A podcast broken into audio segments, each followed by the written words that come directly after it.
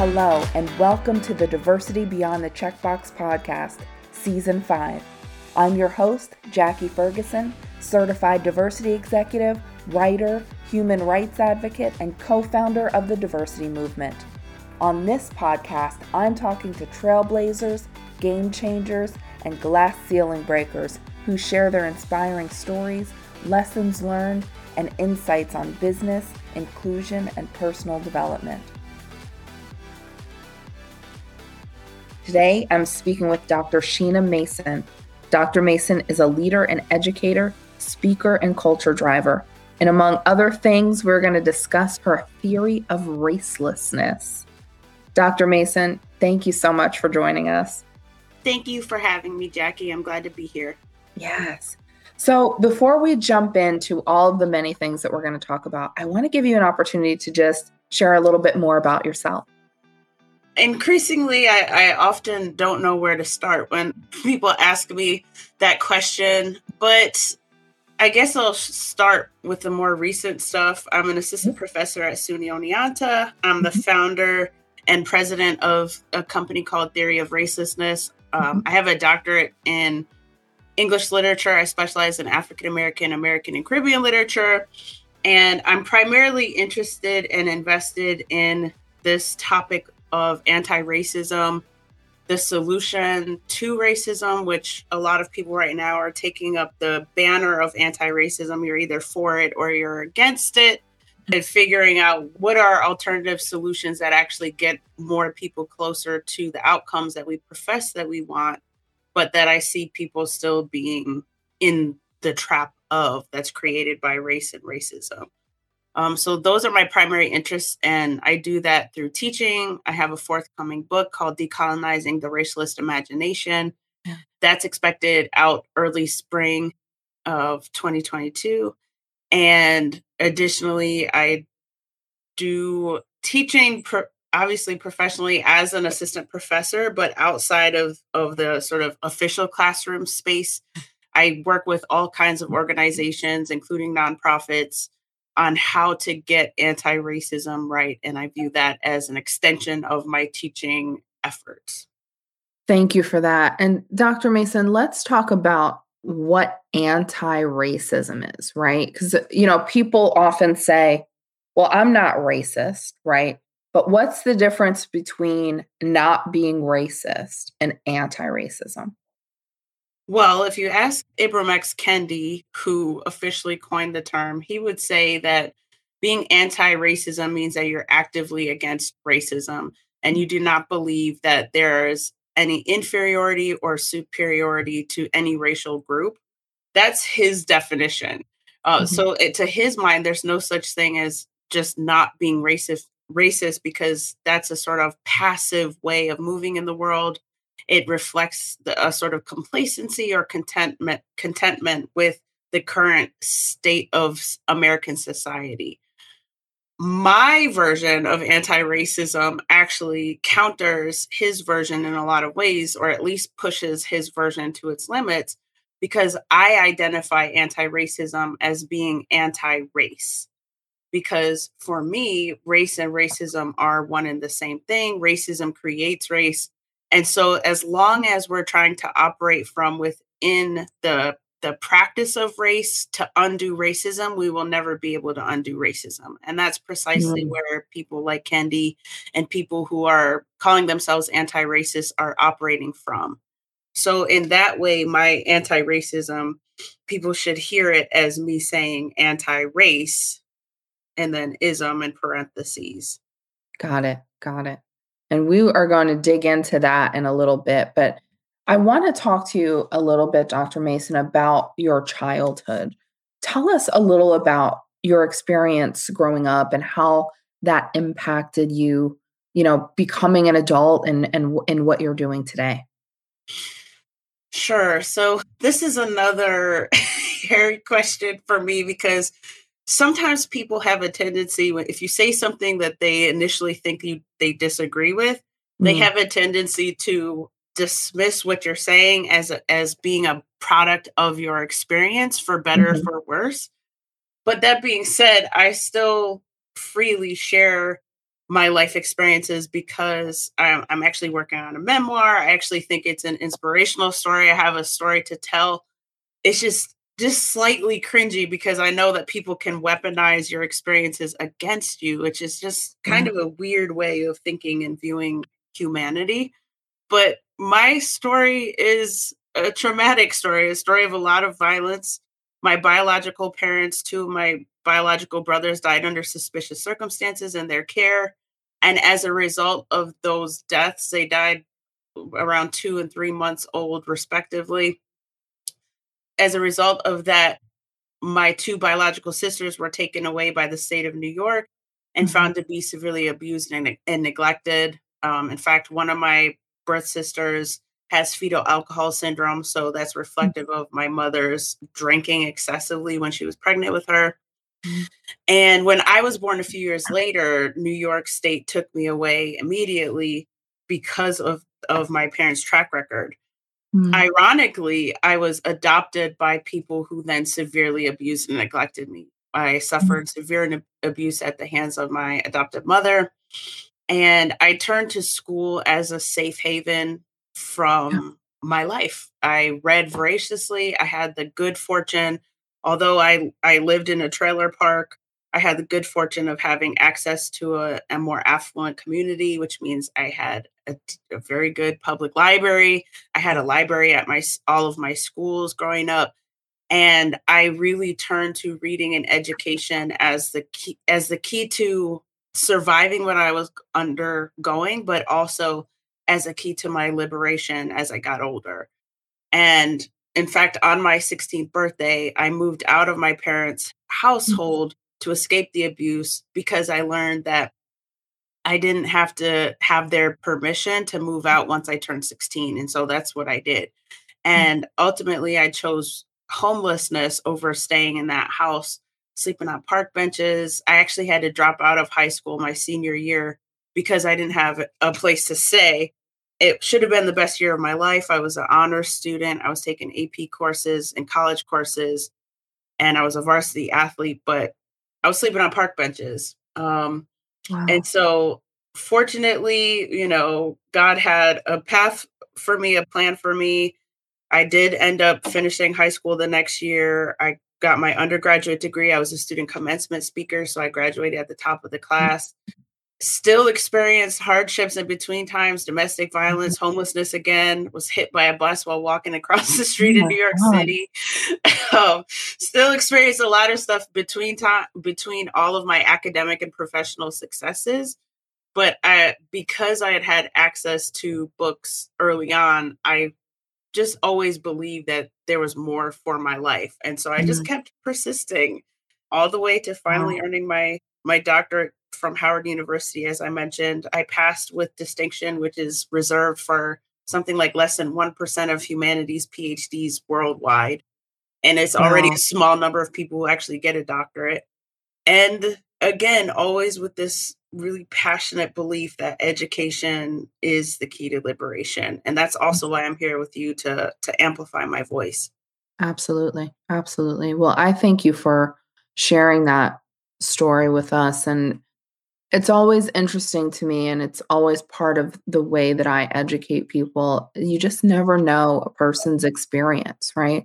A lot of times you look at, you know, you would see the doctor in front of your name, or, or you would see what it is that you're doing now, but not have any understanding of the journey, right, that you've had to take, or that any of us have had to take. But that uh, in particular is just, it's such a strong thing to be able to, you know, persist, as you said. And again, thank you for sharing that. You know, it's, it's just so important to understand, right, the progress and the journey that people make, um, and, and where they're able to go to. And certainly it's amazing the accomplishments that you've made, but I mean, having to deal with the things that you did growing up and getting to those points is just absolutely amazing. So again, I appreciate your sharing that.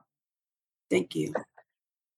So, Doctor Mason, how did you start early in your career leading up to, you know, your dissertation and, and moving into, um, you know, the theory of racelessness?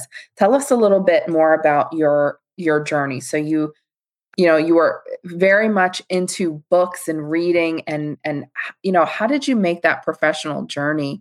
And again, you know, getting your doctorate with distinction, how did you get there? When I was an undergrad, I initially thought I would study psychology because I had the intent of working with young people and helping young people in that way and using my mess, my mess as a message. So the saying goes, but about a year and a half into my studies, I realized that my passion was really with literature, which made perfect sense given my history. And I viewed I viewed literature, and specifically African-American literature, as a path to do what I saw myself doing, which is mostly activism and sort of fighting for a better future for more people. And I'm sure my experiences of my childhood and the sort of traumas that I lived inspired by viewing literature in that way as a sort of framework for resistance and a framework for liberation. Mm-hmm. And so I, st- I threw myself into it. I did an advanced honors thesis where I got to really delve into African-American literature. I was really obsessed with understanding more how race comes to be something that is viewed by many as so freeing, but historically and traditionally remain produced in a way that puts people in these boxes that they then spend the rest of their lives trying to get out of. So I, I was really interested and fascinated with learning more about that and, and understanding that practice and process better. Mm-hmm. So that when I then did my master's degree, I continued that examination. I did a lot of independent studies. And then starting my doctoral work in twenty sixteen at Howard, I came in with that history of, of research and interest. And whereas I came in thinking a, a certain way, which I guess I could say is more traditionally as it pertains to race and racism, I still was predisposed to coming down the path that I'm currently find myself at. I just didn't realize it at the time. Yeah. Because although I was still operating from within the same system I was critiquing, I was doing so from sort of more non-traditional views or non-traditional perspectives, sort of gray area perspectives that actually resulted in my marginalization and in most spaces, which only made me more interested in understanding the irony that I saw in, again, people embracing this idea of race and race mm-hmm. ideology, but then being the same ones to marginalize and exclude voices like mine. And I, I mm-hmm. wasn't alone because I saw that historically happen when I analyzed the history of literary studies, African-American literary studies particularly, and the production of race. I saw it happening time and again. And then I would say, as I neared the time of, of writing my dissertation, I came up with what the sort of earliest version of what I now call the theory of racelessness. And mm-hmm. it was inspired by the literature. It was inspired by what I was seeing in the literature, but sensing or knowing that people weren't ready to necessarily talk about, to the point where I wasn't even ready for my ideas, because at that time it was so early, I didn't fully understand them. So I tried to, I, I went through like a lot of heartache actually at the early stages of my thinking, because mm-hmm. I I didn't know what it all meant. I was still learning and expanding my knowledge. Yeah. And so even initially I resisted I resisted the path that my mind was taking me on, but fortunately I had faculty that encouraged me to stay with it and to keep exploring and to keep expanding and to keep growing. And I did, and and I sit here today very comfortable with my ideas. Mm-hmm. And very confident that my assertions are correct, if you will. Yeah. But it also, that experience also helps me empathize with other people who my ideas are going to be new for them. Right. Yeah. And so it can be, it can be a journey for some folks. Absolutely. And I wanted to take a moment before we jump into the theory of racelessness and talk about listening to understand, right? So just for our listeners, as we go into this next part of the conversation, you know, very often we listen to respond, right? And what I encourage you to do is, you know, with this being a new topic for a lot of people, listen to understand what are the things that make sense to you, what are the things that are new, and then listen thoroughly to really try to understand where those topics are coming from. Certainly, they are very well researched for our listeners, and really try to understand from a perspective of being open, you know, embracing something new that you've never maybe heard, never maybe considered. Um, so I just want to take a moment for that as we get into this next part, because it's just so interesting. And that's why I wanted to definitely have you on our podcast and, and share this with, with our listeners. But again, listen to understand. Um, and that's the, that's my note as we move into this next topic. So Doctor Mason, let's jump in and talk about the theory of racelessness. Sure. So to your point, I love what you just said. And I just want to sort of emphasize that, because as I see it, when I'm sharing these ideas, I'm doing it to educate as opposed to convince, right? Like I'm literally mm-hmm. just sharing information. And so, yeah, it does take a certain amount of active participation for people mm-hmm. to, to receive any of it, right? So the theory of racelessness reflects two philosophical positions, one that speaks to what I think race is, and one that speaks to what I argue should be done with race. And these philosophical positions are lesser known, if known at all, in American society. We are really taught to operate from two traditional philosophies of race, of which there are six. So I'll name the philosophies and then I'll explain what theory of where theory of racelessness fits in this. Perfect. So there are three philosophies that speak to what a person thinks should be done with race. The first is called naturalism. Naturalists believe that race is biological. It is of nature. It's natural. This has been disproven for over a century, since the twentieth century to be precise. And it's interesting to me because a lot of people still express this idea that race is indeed of nature. It is not. Now, ethnicity, which gets conflated with race, is of nature, but race itself is not. There's a second category called constructionism. Constructionists, and this is a sort of default position in American society, believe that race isn't biological, but it is socially constructed in a way that makes it real.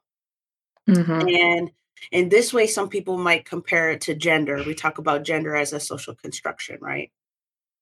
The problem with a con- constructionist position, as it has played out across time, is primarily that most, if not all, social constructionists talk about the construction of race in very fixed and naturalized ways that then unintentionally helps support and elevate the idea of race itself. Mm. And if you are a racial skeptic, skepticism being the third and last category, you would recognize this as a problem, because my skepticism tells me that what people call race or identify as racial, it's actually culture, or it's ethnicity, as I said earlier, might be nationality, or it's racism camouflaging itself as race. And thereby, the upholding of the idea of race is a problem for me as a skeptic that I identify, because we are then unintentionally upholding racism itself. And then there are three categories that speak to what a person thinks should be done with race. So the first category is conservationism, which is as it sounds. If you're a naturalist, you're going to be a conservationist, which means you believe that the category of race should be kept. After mm-hmm. all, if it's natural, it makes sense that one would keep it, right?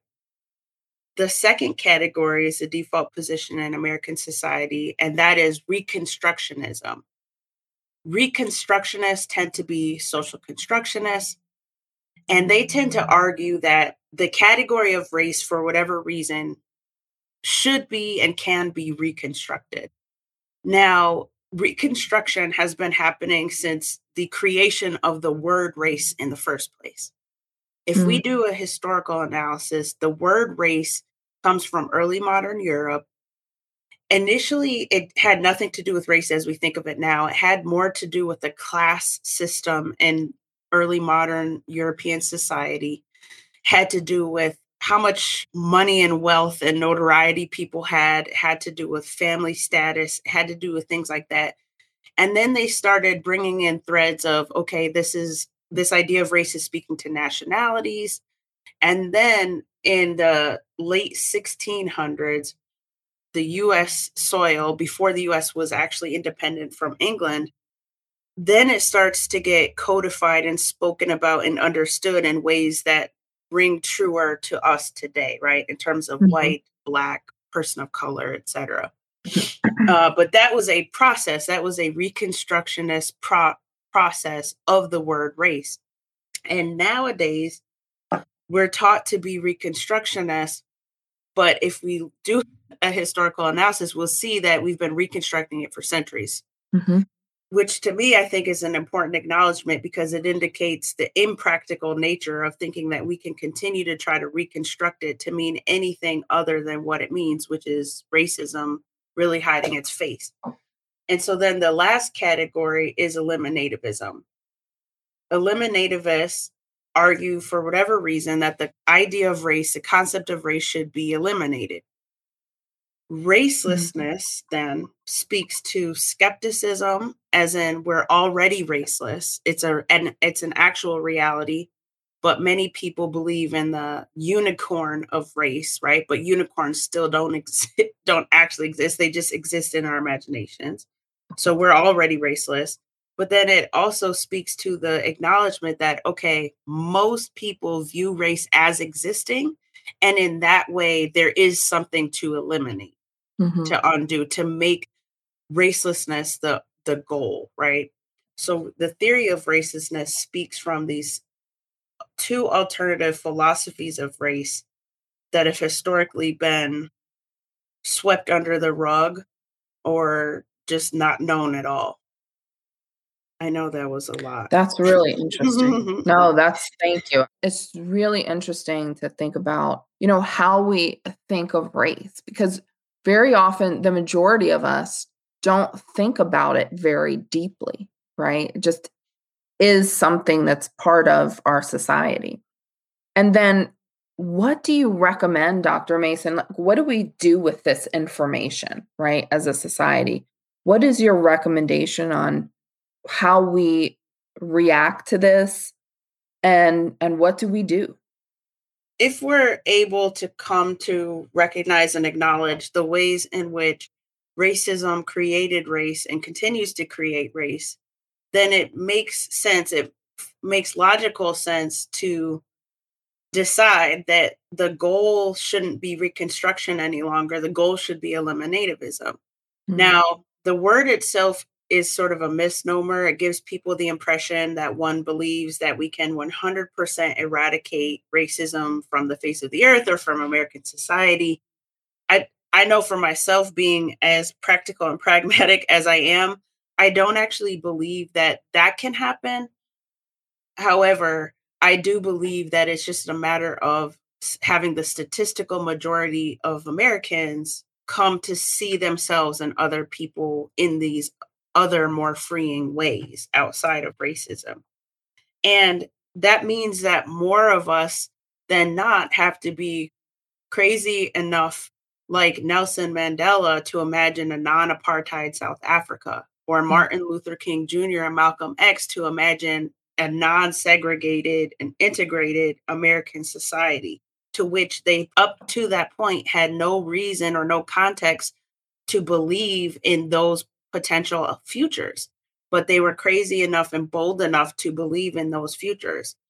I hope to inspire people to be bold enough to believe in a future that is, yes, very different from our current time and is very different from our historical past, a future in which people are not defined in any way, for better or for worse, by racism. Hear the word race in there, that people see their individual power as just as important and critical toward resisting racism as that of the community and societal power, because we are racialized two ways. We racialize ourselves, and then society racializes us. Just because society yeah. does something to us needn't mean that we just accept it without recognizing our own power and agency and say in the matter. Mm-hmm. And I want to inspire people to know that in other places outside of the United States, there are places that, but for all intents and purposes, are already raceless in the ways I'm describing. And they are not paradises. They are not utopias. They still have their own problems, their own hierarchies. Hierarchies would still exist outside of racism, just as they do now. But that is not a reason for us to limit ourselves to a future where racism still exists and persists. We can make a decision for something different. Mm-hmm. And the really ironic thing for me is, because I'm racialized as Black in American society, people tend to focus on this idea of elimination as me wanting to eliminate Blackness. But it's important to consider that in eliminating Blackness, I'm only advocating for the elimination of racism, the violence that created and creates Blackness in the first place, not anything meaningful like we could say about culture or ethnicity, mm-hmm. but literally the violence of racism. And in eliminating race, white and whiteness is a race too. That would be eliminated, right? And probably it should go first. Doesn't exist, if you ask me. That's my skepticism speaking, but people think it does. So we need to eliminate the idea from the fabric of our imagination. And if we can do that, then we can finally make headway as it pertains to racism in this country mm. that are, are currently, we prevent ourselves from being able to make that progress because we're still insisting on and upholding race ideology. So, Doctor Mason, do you describe yourself as a Black woman, and do you check Black on the census? Would you not check race on your census? I don't identify as a Black woman because okay. I see and understand myself as being raceless and outside of the confines of racism. And because I tend not to be hypocritical, I'm not saying one thing, but then practicing something else. My, my mm-hmm. beliefs and my knowledge don't allow me to do that. And so I don't check the box on the census. Okay. There's usually an option that says like, I decline to respond or something like that. Sure. I'll mm-hmm. choose that box. And it's not just the census, right? It's like if you go to a new doctor, we just moved yeah. to a new state. And so we have to fill out all this new paperwork, even for my employer. I don't check the box. Mm-hmm. And for my children, I have two-year-old triplets. We don't check the box. They have all kinds, you know, when they started school, they try to ask us like, what race are they? It's like, we don't. we don't subscribe to race ideology, and people kind of get stuck. They don't necessarily know what that means, but if they have questions, then I would be happy to answer and explain what it is that I'm saying. Right. But no, I don't, I'm racist, and I will not racialize my children and put them in the box that society says they have to be, period. And I will raise them to view themselves and other people through the skeptical eliminativist type of lens, with the hope that the alternative method of raising children, right, is to pass on the sort of intergenerational traumas of racism, to pass on race ideology for better or for worse, to mm-hmm. have the infamous talk with young boys, especially about how police are going to like persecute them. I'm freeing my children from all of that, because part of the problem of racialist ideology in the first place is the fact that it puts in more of our imaginations than not that racism is a problem in ways that it's not actually a problem, which mm-hmm. then prevents us from solving the real life problems caused by racism. And what, what I mean to say is there's this narrative that police are murdering racialized Black people in the streets, just just hunting and murdering them, right? That's a common narrative that's accepted and, and upheld as the truth and rarely questioned. But if we do our own research, if we are skeptics, if we do our own research and ask questions about everything that seems objective, we would come to find that that is so far from the actual reality of racism. Mm-hmm. And if it's not the actual reality of racism, then it becomes a distraction away from how racism actually does manifest and cause huge problems for racialized Black people and yeah. racialized people of color. That's such an interesting way to think about it. And I'll just to give a second for people to just catch up, right? That's a lot of information. But, you know, I, one of the reasons, again, just to restate that I wanted to have you on the podcast is because this theory is so interesting, right? And it, it forces us to move outside of how we naturally think into some new information and, and, you know, practice how to process, you know, new information. So I, I think it's such a great conversation. Now, Doctor Mason, let's talk about race from, you know, this is a topic that's difficult for people to discuss in general, right? And people often don't have this conversation or they're stumbling over it a little bit. As we talk about topics like this or topics around race or racelessness, can you share with us some strategies around having those conversations? Where do we start with those? The primary reason why this remains a difficult and indeed tense topic for most Americans is because we are still insisting on operating within the framework of race ideology. If you are operating from a position of believing and seeing yourself as being racialized white or racialized Black or racialized Asian, you are automatically bringing with that all that that race supposedly exemplifies, right?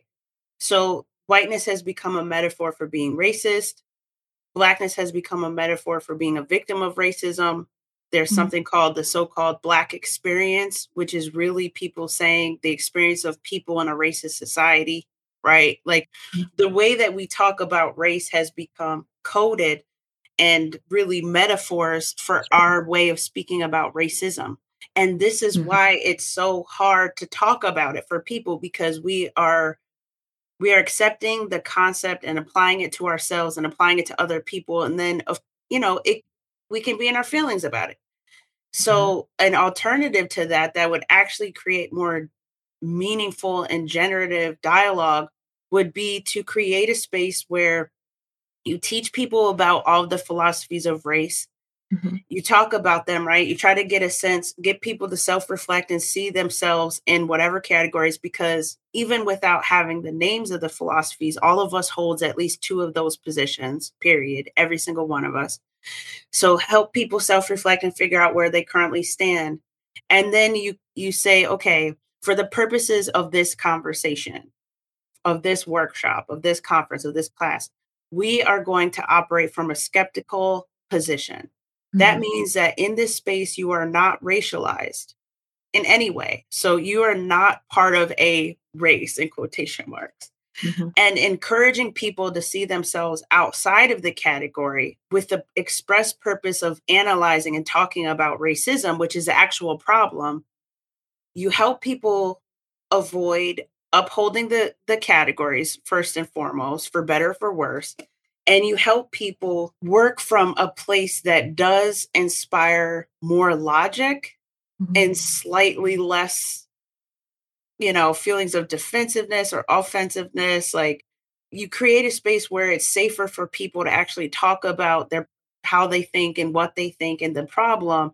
Whereas right now we're creating a space where people are almost automatically on guard mm. because they see themselves in the category. So hopefully even just saying that can inspire people to, to think about what does that look like?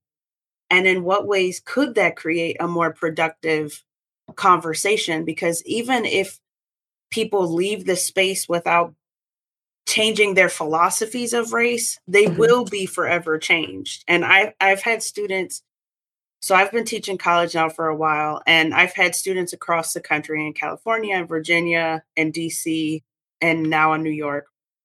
And many of my students express number one, how they're not learning these philosophies or different ways of thinking or seeing themselves or the world anywhere else, which is mm-hmm. unfortunate because there's only one of me. Right. Right. Um, they're not learning it anywhere else. In other classes, they'll learn what's being called, you know, liberalism, progressivism, social justice stuff. Mm-hmm. Right. But they're not taught that alternatives even exist. So, of course, they take up the banner of constructionism and reconstructionism because they don't know that there, yeah. there's something else. And once they know there's something else, they've told me it's actually impossible for them to go back to, to seeing the world in the ways that they did. Mm-hmm. And because of that shift, they are then able to see racism more clearly. They're able to, to they share their ideas. They You know, even at the risk of looking crazy to friends and family, they share their ideas, which I love. Uh, mm-hmm. And definitely some of them have been called crazy, uh, right, for being bold enough to, to think differently. But it's like, I've heard time and time again from my students and from my clients that this has liberated them one hundred percent from how how. we do anti-racism and how we practice race. And not for nothing, the removal of race ideology from oneself inspires oneself to see themselves as who they are without restrictions. And it inspires us to see other people for who they are, because as it operates in society, race The idea of race actually washes over our differences and prioritizes differences that are otherwise superficial, like skin color and who your parents are and things yeah. like that. It doesn't actually speak to your cultural inclinations. It doesn't speak to your politics or how you think or what right. you think. It doesn't speak to any of those things, but we uphold it as like, that's diversity. No, what if you remove the race, then we can get closer to having an understanding of what diversity is, mm-hmm. and importantly, what our similarities are. Because as it w- operates now, race actually prevents people from seeing themselves in other people who are racialized in other ways. And that, to me, is a danger I wish people would stop ignoring. That is a danger. We need people to see the humanity across the aisle, right? Across the metaphorical aisle or the, the metaphorical color line, the race line. Like, we need people to see themselves in other people. That's how we reconcile. That's how we move forward. That's so incredible. Thank you for sharing that. I mean, that's a lot to take in, all right, as new information. But for those of us who you know, subscribe to anti-racism or wanting to make the world better and, and more connected, right? If we think about eliminating race as a construct, how much closer to, does that bring us, right? Just right away, right? So that's, that's fantastic. Doctor Mason, let's talk about your organization. What does your company do and what kinds of clients do you work with? So at Theory of Racelessness, we we call ourselves an educational consulting business because we're really about the life of just educating people. And the happy outcome of that is often that people do feel compelled and are do feel like they've transformed how they view themselves and other people, which I think is a good thing. But we do this through conferences. I do speaking events. I do workshops for various organizations, anywhere from a municipality to a tech company to a, a university. Um, we don't limit ourselves in terms of where we go or who we work with.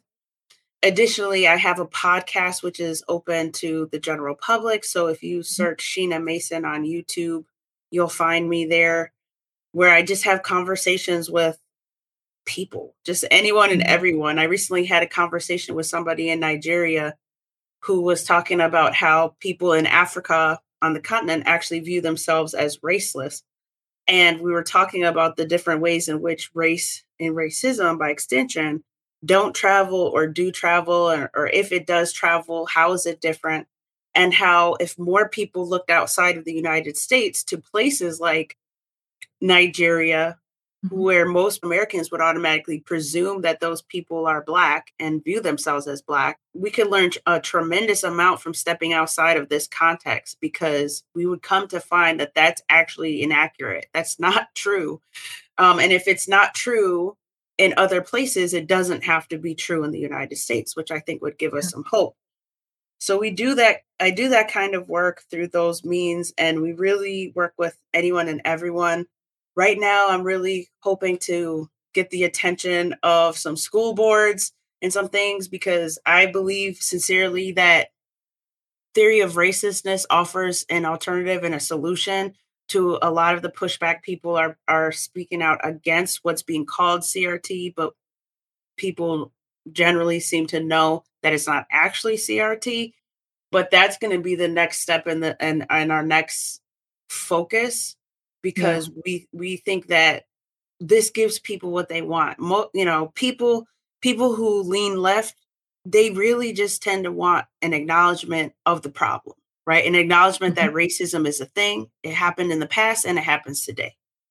And people on the right, from what they they say anyway, they tend to want to not be put in a box of race, because mm-hmm. um, ironically, they see themselves as being now the victims of racism, right? And they're actually not wrong, because if we're teaching race, then that's exactly what's happening. And so there's a way in which theory of racelessness gives more people what they actually want, while also no longer continuing the practice of racism. Because what sense does it make to teach our children racism by teaching them race to try to help them understand racism? And then as they get older, we have to teach them to not be racist. Yeah. It's like we have to undo the work that we did. Mm. So that's our that's our current mission right now, is like, let's be imaginative. Let's be creative. Let's try something that we haven't tried in, in America before, because we know it's going to take us a lot closer to the American ideals that, that all of us really want. That's true. That's very true. So Doctor Mason, you, you talked to us about your podcast. Thanks for that. You mentioned at the beginning of the show about a book that you have coming out in twenty twenty-two. Can we talk a little bit more about that?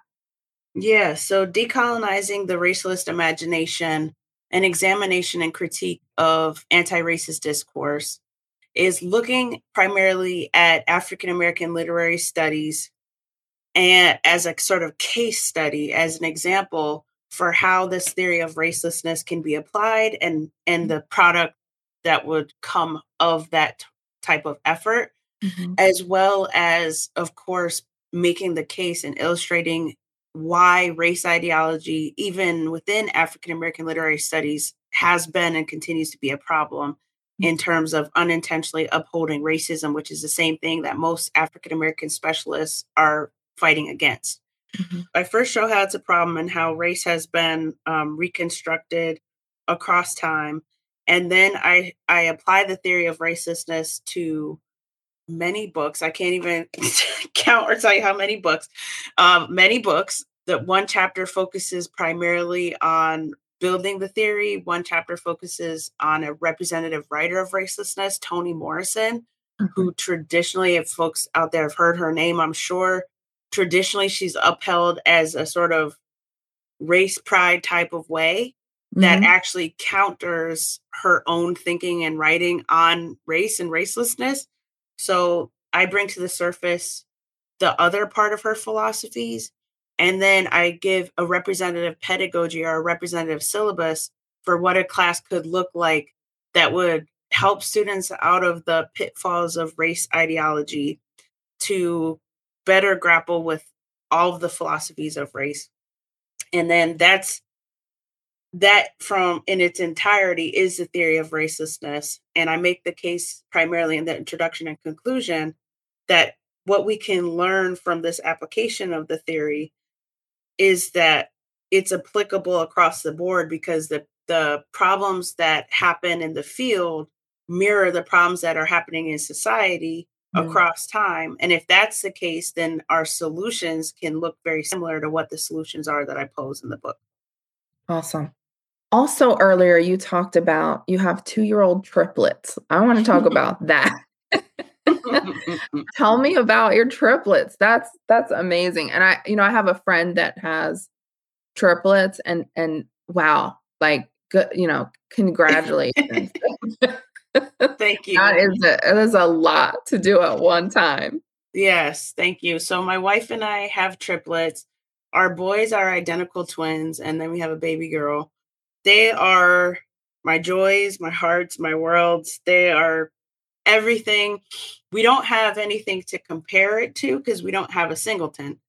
So uh-huh. we just know life with triplets. So other people, especially um, those who do have children, are like, oh my goodness, like you, I, how do you do it? But we don't have anything to compare it to. So we just do it, you know, right. we just do it. And we find so much joy. Their story, they have a testimony too, because I had them at only twenty-five weeks gestation. So they were born almost four months early. Uh, my daughter weighed only a pound, thirteen ounces, and my boys were two pounds, four and two pounds, six ounces. And by all accounts, they they shouldn't have even survived, but they mm. not only survived, they thrived. They're, they're two now, they weigh thirty pounds. They're running around doing all toddler mm. things, occasionally throwing tantrums, but it's really not that bad. um, and just, ugh, I can't even, everything I do, I do it for them. I do it with them in mind, because I am bold enough to to imagine a different and better future for them. And mm-hmm. there's no better time than today to actually have the conversation that you and I are having, because given the climate and given our history and track record, I think, I think more people than not are frustrated and kind of, you know, over how things are going. And I yeah. think people want more, but few people have actually figured out, like, what is an alternative? What is a solution? You know, and very well-intended people.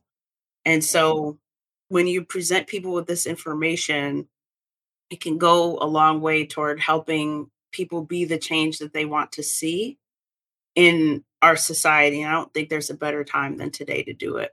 Mm-hmm. You know, I love what you said about your triplets didn't just survive, they thrived. And certainly they got that from their mom, right? Yes. That's awesome. Doctor Mason, tell us, this is my favorite question to ask. I ask every guest. Tell us something about you that not a lot of people know. So I was a bodybuilder. Between all of the degrees I've earned, I was working for twenty-four hour Fitness. I started there mm-hmm. with them in Houston, Texas. I lived in five different states working with them because I kept getting promoted and recruited to like save or recover clubs that were kind of floundering. Mm-hmm. And I ended up in San Jose, California with a team of just under one hundred team members as a general manager. And I was doing figure competitions, natural figure competitions. Like mm-hmm. if you saw pictures of me now, you know, after having my triplets, understandably, compared to where I was before, it's, I'm a completely different person. Like my body fat percentage was crazy low, like something like five percent at my leanest, which wow. is very low for a woman, especially. Mm-hmm. And I, I took to fitness and I take to fitness in the same way that I take to education, primarily because mm-hmm. as a child, sports and athletics also helped me survive and th- and indeed thrive. Yeah. Um, and so it was my passion to help people. I, it was a sort of side road, you know, between degrees, but because I didn't have the privilege of just getting degree after degree, I had to work in between times. And so I took full advantage of it. And I, that was how I helped people at the time. That was my activism at the time, was helping people live healthier and fitter lives. Mm-hmm. Um, so I'm very, very passionate about health and, and fitness. Awesome. Awesome. Thanks for sharing that. Doctor Mason, how can people connect with you? I'm everywhere. You can find me. You can go to my website, um, theory of racelessness dot org. You can find me on YouTube. Just search Sheena Mason, like the jar, and like Sheena Easton, Sheena Queen of the Jungle, all the Sheenas. um, you can also find me on Twitter. So I'm kind of new to Twitter. I'm still learning yeah. it, but I, I'm kind of loving it. So Find me there, Sheena Mason, P H D, or at Racelessness. I have two accounts. I'm on LinkedIn. Like, literally, you can find me. If you're trying to find me, you will find me. Awesome. Doctor Mason, thank you so much for taking some time with us today. This was such an interesting conversation, and one that certainly makes us think, right, about how we're thinking about race or race, right? Yes, yes, um, yes. So thank you so much for taking some time, and and I really appreciate it. And I'll hope I hope we stay in touch. Yes, of course, Jackie. Thank you again for having me.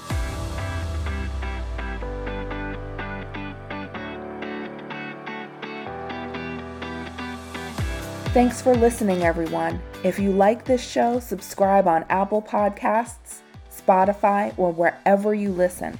And if you really like it, leave us a rating and review as well. To keep up with our seasons and our guests, follow this podcast on LinkedIn, Instagram, and Twitter. This show was edited and produced by Earfluence. I'm Jackie Ferguson. Join us for our next episode of Diversity Beyond the Checkbox. Take care of yourself and each other.